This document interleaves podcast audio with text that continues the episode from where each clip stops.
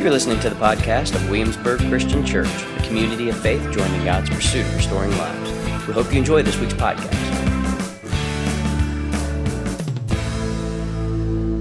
1 Corinthians chapter 1 verse 18 to 25. Paul writes it to a church that's a hot mess in a hotbed of industry and a extraordinarily uh, diverse cultural context, cultural city.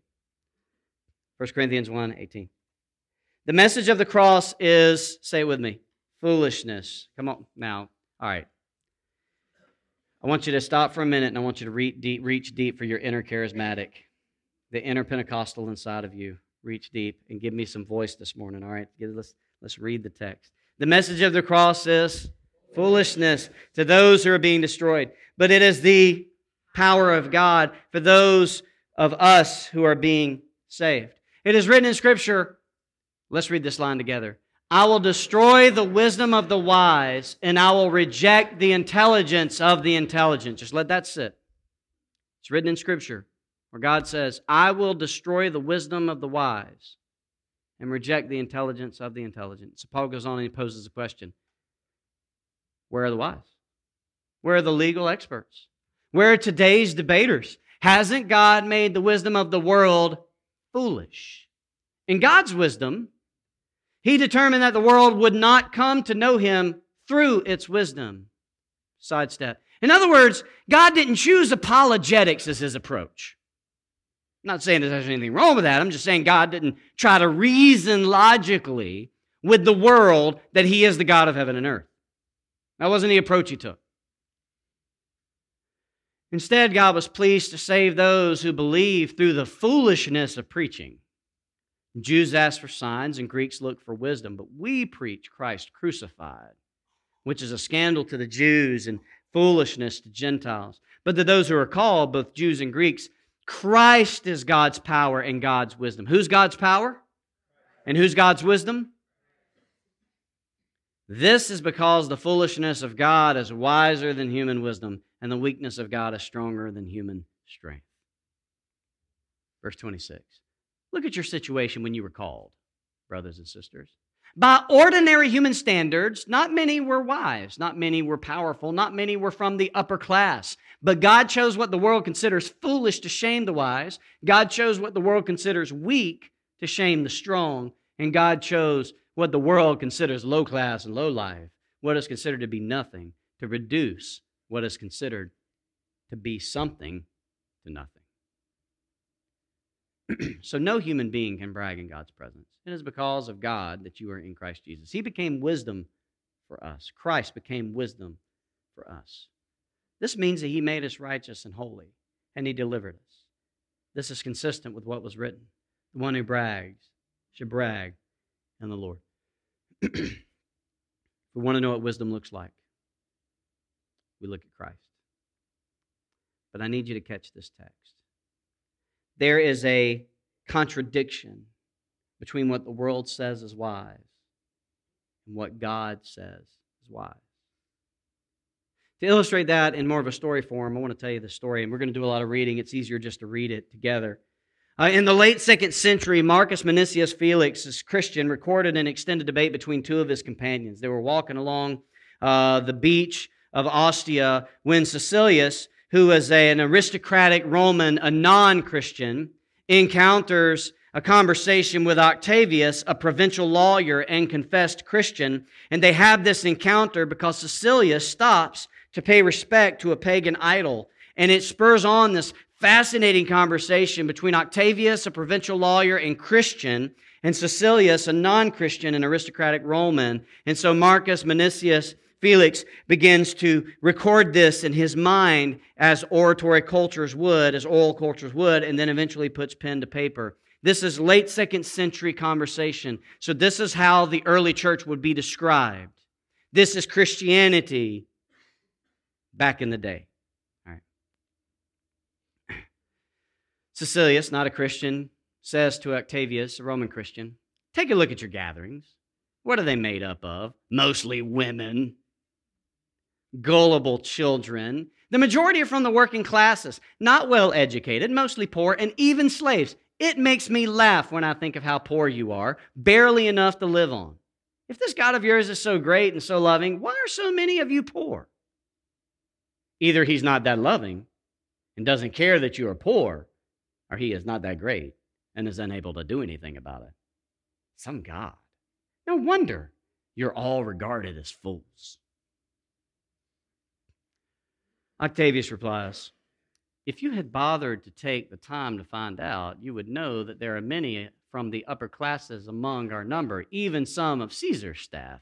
And notable scholars who were once pagans have written in defense of our faith for the more educated to consider. But let's not quibble. Like, I wish we talked like that. Like, I will not quibble with you. No, no, no, no quibbling. You should do that at work and at school tomorrow. I will not quibble. Many of our number, most of our number, are what? Poor. Many of our number, most of our number are poor. But what is more important is how we regard ourselves. We consider ourselves to be rich. We have that which is most valuable, the most precious gift, which cannot be lost. And for your information, there are those of us who are wealthy. We do not despise wealth. We welcome it when it comes lawfully, but we do not lust after it. And when we get more wealth, we simply give more away. Wealth can be a great burden. It weighs you down with many cares and concerns. Traveling light has its own advantages, some big advantages. Caecilius replies, What concerns me is what you really are. It's like Caecilius is about to get real. This is the reason that you are hated across all the lands of this vast empire. Let's get to the real problem. You are atheists. Octavius replies, Yes, we, uh, we are atheists. If you mean that we do not pray to or believe in all of the gods that we are expected to worship, but these are not gods. We worship the one true God, the Lord over all. Caecilius replies, How you tire me with reckless babble. I shall not take the time now to answer you except to say, how absurd to think that even if the one true God, as you assert, were to come to earth, he would surely do better than come to, than to come as an unschooled working class carpenter in a place like Galilee and Judea. And if forgiveness were to be found through some man, I assure you that it would never come through the death of some convicted and crucified criminal. But let's put aside such simplicity and naivete for now, for we are a tolerant people and you are free to believe as you wish. In many ways, you do not sound all that different from some of the mystery religions, and they are left alone. But what makes you people so offensive is your stubbornness. Believe what you will, but that is no excuse for the lack of patriotism. All right, I'm going to pause for a minute. The reason why the early church was hated not, was, was not because they did good works. It's not because they even believed that Jesus was simply Lord. The reason why the early church was hated is because they were bad Romans. Because their allegiance was sworn to Jesus as king. That was why they were hated. That's why he brings up patriotism out of nowhere.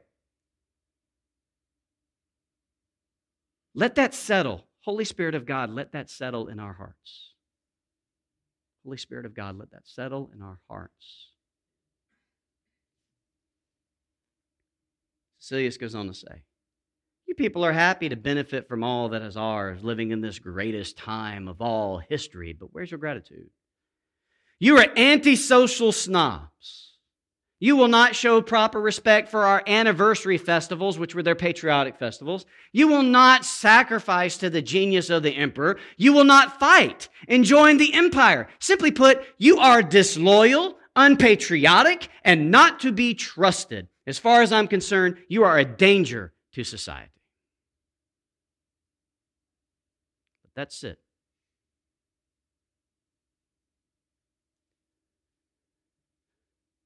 Octavius says, Hold on.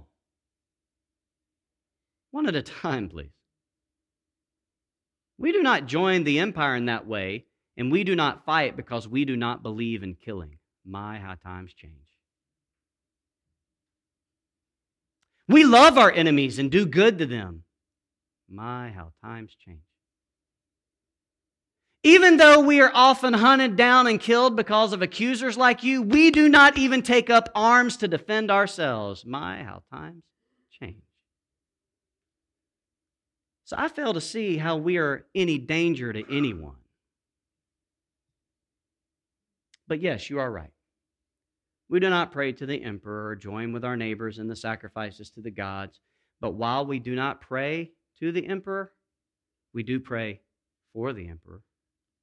We recognize those in authority as appointed by God to preserve order. Notice that it says preserve order. Say preserve order. Preserve order to keep the world from running off the rails. That's how you read Romans 13, not as some God ordained thing where he's blessing things, but where he's keeping the world from running off the rails. That's the point. We seek, we pray for the peace and tranquility of the empire. God knows if any group seeks a peaceful and undisturbed life, it is us. We never know when we will be blamed for anything that is going wrong, be hunted down, and arrested. I want to make sure you get this. This is the early church description of the church. This was the witness of the early church. There was the wisdom of Rome and the wisdom of the world, and then there was the wisdom of God as reflected through the person of Jesus, for which the early church had sworn full allegiance. And it dictated an entirely different way of living. Because what the early church understood is what we sometimes forget. The wisdom of God creates a tension with the wisdom of the world. And at the end of the day, we do not like tension. Say tension. It unsettles us. And who likes to be unsettled? We like things resolved. We like things to be manageable. Some of us want things predictable. We want measurable outcomes. Think about how we do goal setting. We use the SMART model. Remember the SMART model, S M A R T, the SMART framework, where goals are to be what? Specific and then measurable and then achievable or attainable and then relevant and then time bound and it's a, it's a fine little it's a fine little helpful criteria. It's practical as it can as it can possibly be but it leaves very little space for unpredictability and tension. It leaves very little space for the tensions that will exist in a life trying to achieve a goal where not all things are going to always be easily if not ever resolvable and the reason is is because tension is always a result of conflicting forces. Tension is the result of unpredictability, immeasurability, unresolvability. I don't know if unresolvability is a word, but it is for this message. Tensions stretch us. And who likes to be stretched? I've never met somebody who's like, Fred, yo, like, I like being unsettled and disrupted. I hope today that everything I do is completely unpredictable. I've never met anybody like that. We might be okay with it, but at the end of the day, it's not something we particularly enjoy. But this rubber band enjoys being stretched. See, the thing about a rubber band is it's only good if it is what? If it is stretched.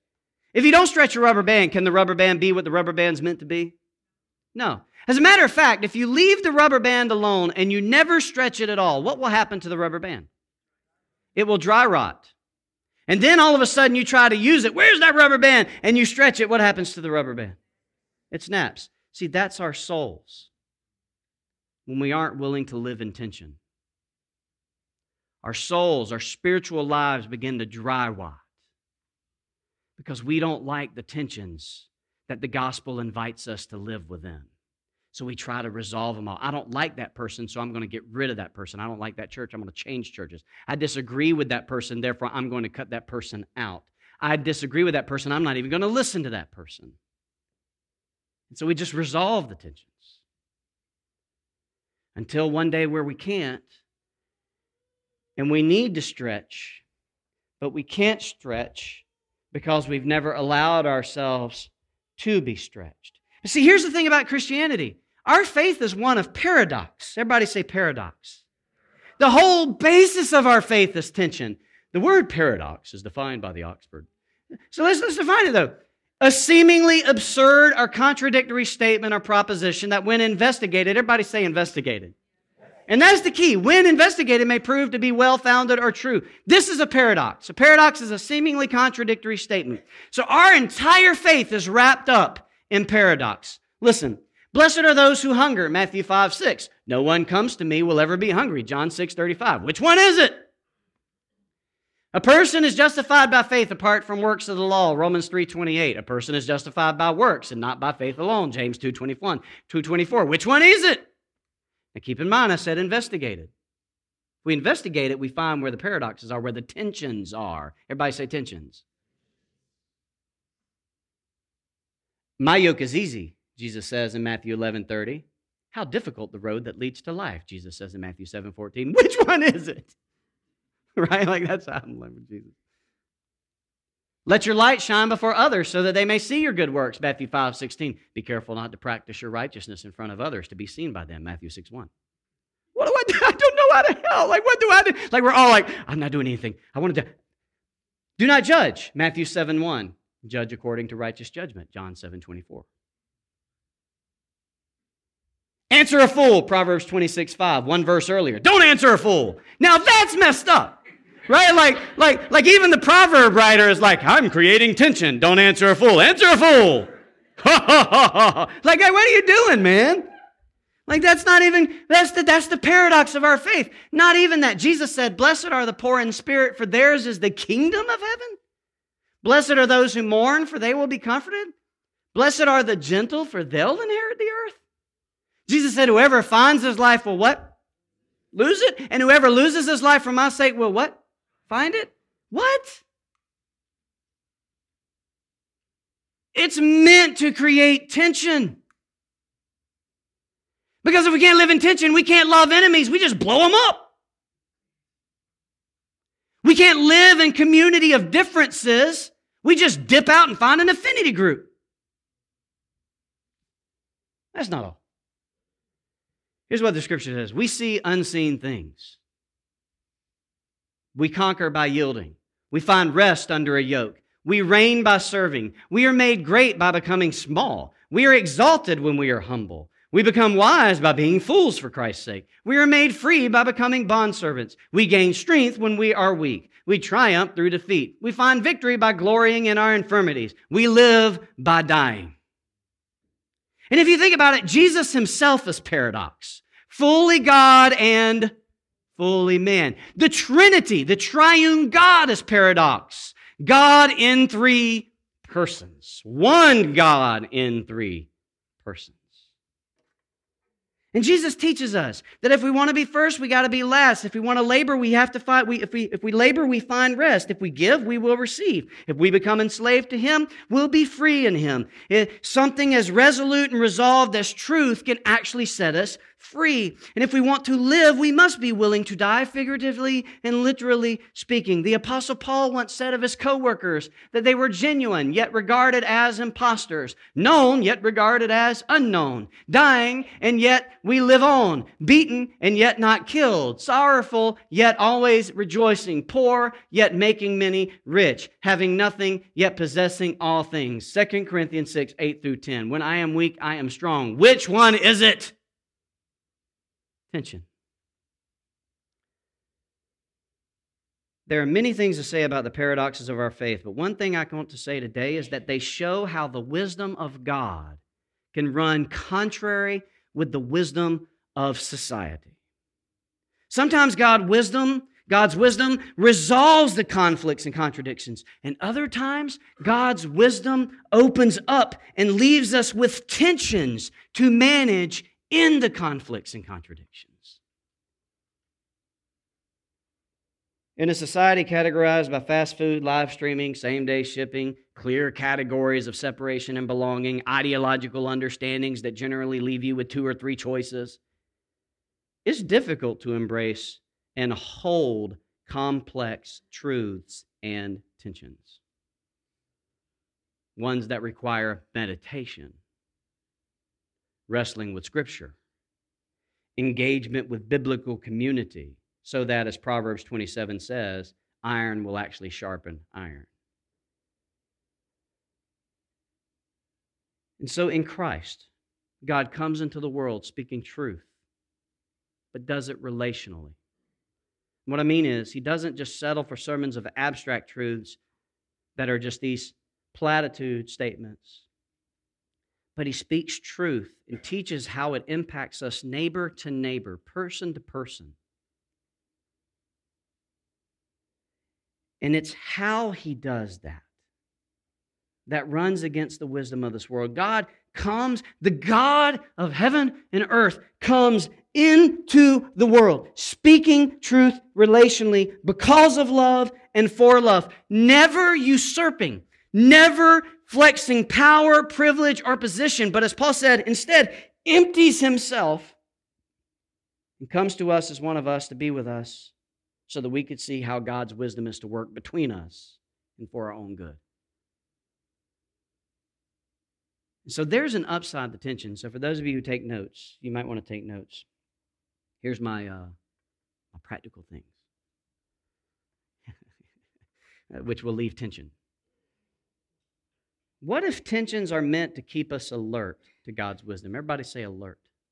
Like, what if the tensions are meant to keep us alert to God's wisdom, to how God is working in what unsettles us, that keeps us awakened so that we'll look around rather than start looking down, so that we won't settle and resign ourselves to the situation at hand, but so that we'll feel what we feel, so that we'll look out for better answers and for a better way.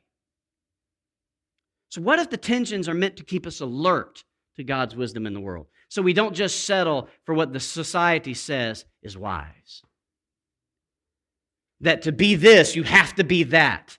When God says something different, but it's just not as clean, not as black and white, not as binary, but maybe some gray. Maybe there's a third way that no one ever talks about. You don't just have to be liberal or conservative. You don't just have one of two choices. What if it's meant to keep us alert? Number two, what if, what if the tensions are meant to keep us reaching for God's wisdom? Like reaching in such a way where we constantly pursue and we're asking, how would God respond to what it is that unsettled us? And we're, we're pushed then to pray. We're pushed to search scriptures. We're pushed to have conversations with people. We're pushed to listen. See, what, what, if the, what if the command of loving enemies is meant to push us closer to an enemy so that we'll discover the image of God even in our enemy and find out that we have more in common than we do indifference. But the threat and the fight, flight, or freeze of the fear that's going on, we don't trust. We're too afraid to die, so we show enough can live. And so we certainly don't approach an enemy. And so we miss the image of God inside the enemy and maybe even miss a friend. Churches do it all the time when they ask people who doesn't look like them, talk like them, smell like them, act like them to leave. Because what if their presence here disrupts what we think is good and rise and safe? I'll never forget when I had an elder tell me when years ago when I said, "Hey, I'm going to take food to some guys who are living on the streets. I've seen them there, and I'm going to take food to them." I was I was 23 years old and I knew everything about everything. And I'm sitting there with my elders, and my elder says, "No, you're not going to do that. I forbid it." And I'm like, you know, thinking to myself, first off, you're not my daddy. And I was like, yeah, kind of, you are. So, um, and I said, why not? And he said, because they'll stab you to death. Did you not just read the newspaper article that it's not safe? It's not safe. It's not safe for you to take food to hungry people.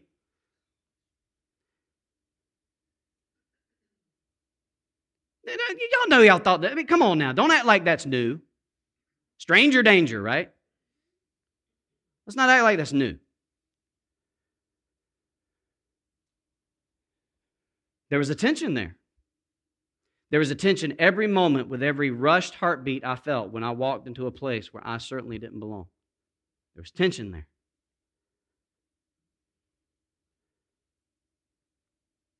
There was tension when me and my friend Solomon were surrounded by a bunch of guys hocked up on meth. There was tension there. All we had was an industrial sized cookie sheet. And I was about to get Bruce Lee on him if I had to. I, I really wasn't. I was like, in the name of Jesus, in the name of Jesus, in the name of Jesus, in the name of Jesus. For real, I was in the name of Jesus, in the name of Jesus, in the name of Jesus, backing out. There's tension there in those moments. because it pushes us to prayer, it pushes us to scripture, it pushes us to community. Number three, what if tensions are meant to keep us pursuing God's wisdom? To trust that God's presence is there even in what unsettles us.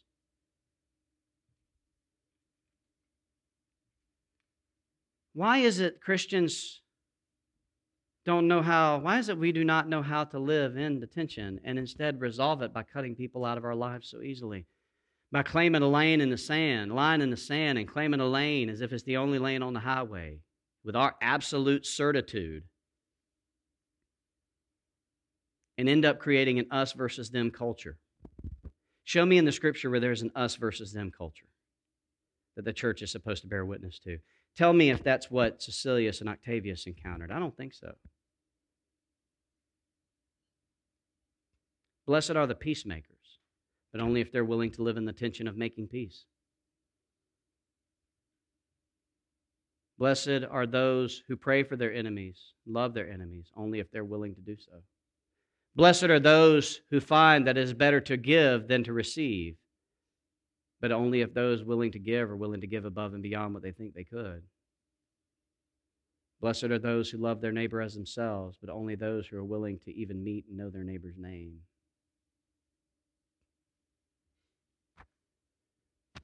See, to live in, to, in the tension is to embrace the waiting and the longing, the hoping and the sharing, the conversing, the discerning, and above all, learning how to be loved by God as you learn how to love others in your pursuit of what is wise. Tension presses us to discover how God sees what we see and resolves what unsettles us. And if there is a resolution to be experienced, it will be found because that's what God's wisdom will do. But if there's not a resolution that is to be found in this world as we live in the reign of sin and death, we will then be called by God to remain to live in the tension. And the journey of that pursuit will move us closer to God, and He will form us, flex us, stretch us, deepen us so that our only hope will be in the Lord. And that's what Paul means in 1 Corinthians 7 when he says, No one should brag except for bragging in Jesus. Because if we're willing to trust God in the tension and resist, everybody say resist, resist the need to resolve it so quickly, God will form us from the inside out. And when life hits us between the eyes and death and disease comes, and it has to stretch us, we won't be like an unused rubber band that just breaks. We will be stretched. But only if we're willing to live in the tension. The Holy Spirit of God equips us to live in the tension, and godly wisdom shows us how. Wisdom begins by teaching that we must learn and discern the tension in the company of others in whom God's reign is embraced. Next week, what I want to do is I just want to tell stories that were written in Williamsburg Christian Church as to what this looks like practically. Today, all I wanted you to do is to wrestle with the idea that you are either willing to live in tension or you are wrestling to try and resolve it. And I want to push back against your need to resolve it, and I want to push you toward the one who gives you a godly wisdom and who calls you to live within the tensions that it creates which then leads me to close with Paul. So, the same letter, we close with this. This is literally the next page of the letter he writes 1 Corinthians 2, verse 1. When I came to you, brothers and sisters, I didn't come preaching God's secrets to you like I was an expert in speech or wisdom. I had made up my mind not to think about anything while I was with you except Jesus Christ and to preach Him as crucified. I stood in front of you with weakness, fear, and a lot of shaking. My message and my preaching weren't presented with convincing, wise words, but with a demonstration of the Spirit and the power. I did this so that your faith might not depend on the wisdom of people, but on the power of God. Now, listen to this. What we say is wisdom to people who are mature. What we say is wisdom to people who are mature. And therein lies the rub, brothers and sisters. Those of us who are not mature in our faith, will not see the wisdom of God. We will just buy into the wisdom of society. And we will resolve all the tensions it creates. And he goes on to say that It isn't a wisdom that comes from the present day or from today's leaders who are being reduced to nothing. That'll preach.